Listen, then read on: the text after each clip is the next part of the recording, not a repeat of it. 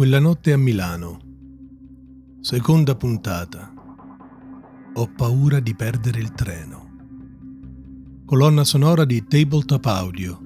Effetti speciali di Free Sound. Mi muovo sempre in anticipo, con largo anticipo. Lo faccio principalmente perché detesto arrivare in ritardo. Non sopporto l'idea che qualcuno debba aspettarmi. La cosa non è reciproca, nel senso che non mi dà alcun fastidio aspettare gli altri, ma non accetto che qualcuno debba attendere i miei comodi. Non è solo per quello. Mi muovo in anticipo anche per prevenire gli imprevisti. Chi abita a Roma come me sa bene che ogni spostamento è un'avventura. Può capitarti di tutto. Strade bloccate, la metropolitana che si pianta in mezzo al nulla, uno sciopero. Ma se ti muovi in anticipo riesci a non farti trovare impreparato all'evenienza. C'è però un altro motivo, più oscuro. Ho paura di perdere il treno. Non è una paura generica la mia, non mi importa di perdere l'autobus o la metro, mi è successo tante volte.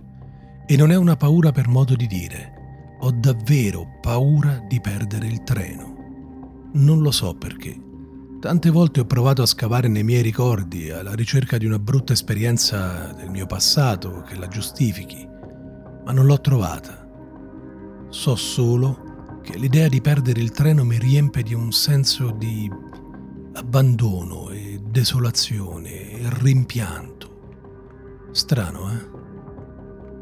Anche quel giorno, alla Milano Games Week del 2022, mi mossi in anticipo il treno che mi avrebbe riportato a Roma partiva alle sette e un quarto di sera, ma alle cinque e mezza salutai Dario e lasciai la fiera. Mi feci un breve tratto a piedi fino alla stazione di Rho, dove avrei preso il trenino fino a Milano Centrale.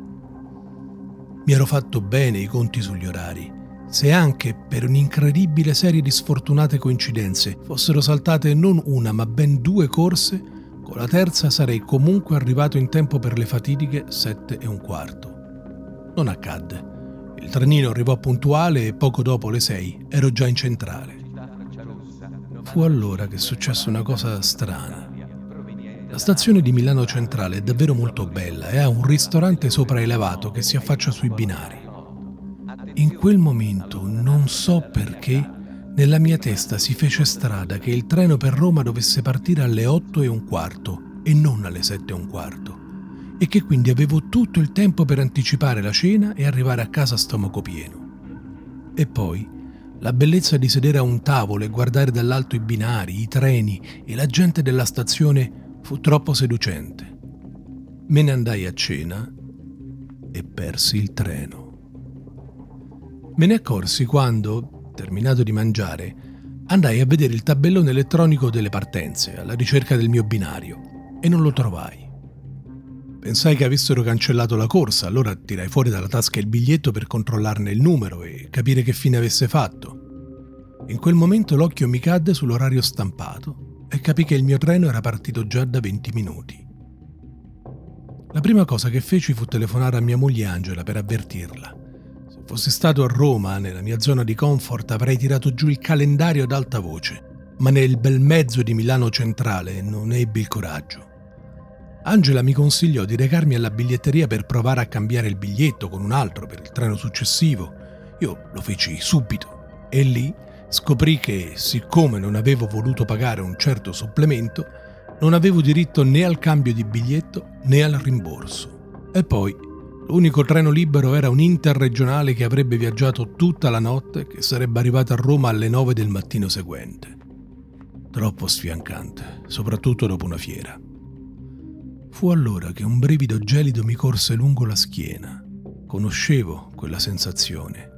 La paura di avere perso il treno si stava impossessando di me. Quel senso di abbandono e desolazione mi aveva già avvinto. Uscì dalla stazione.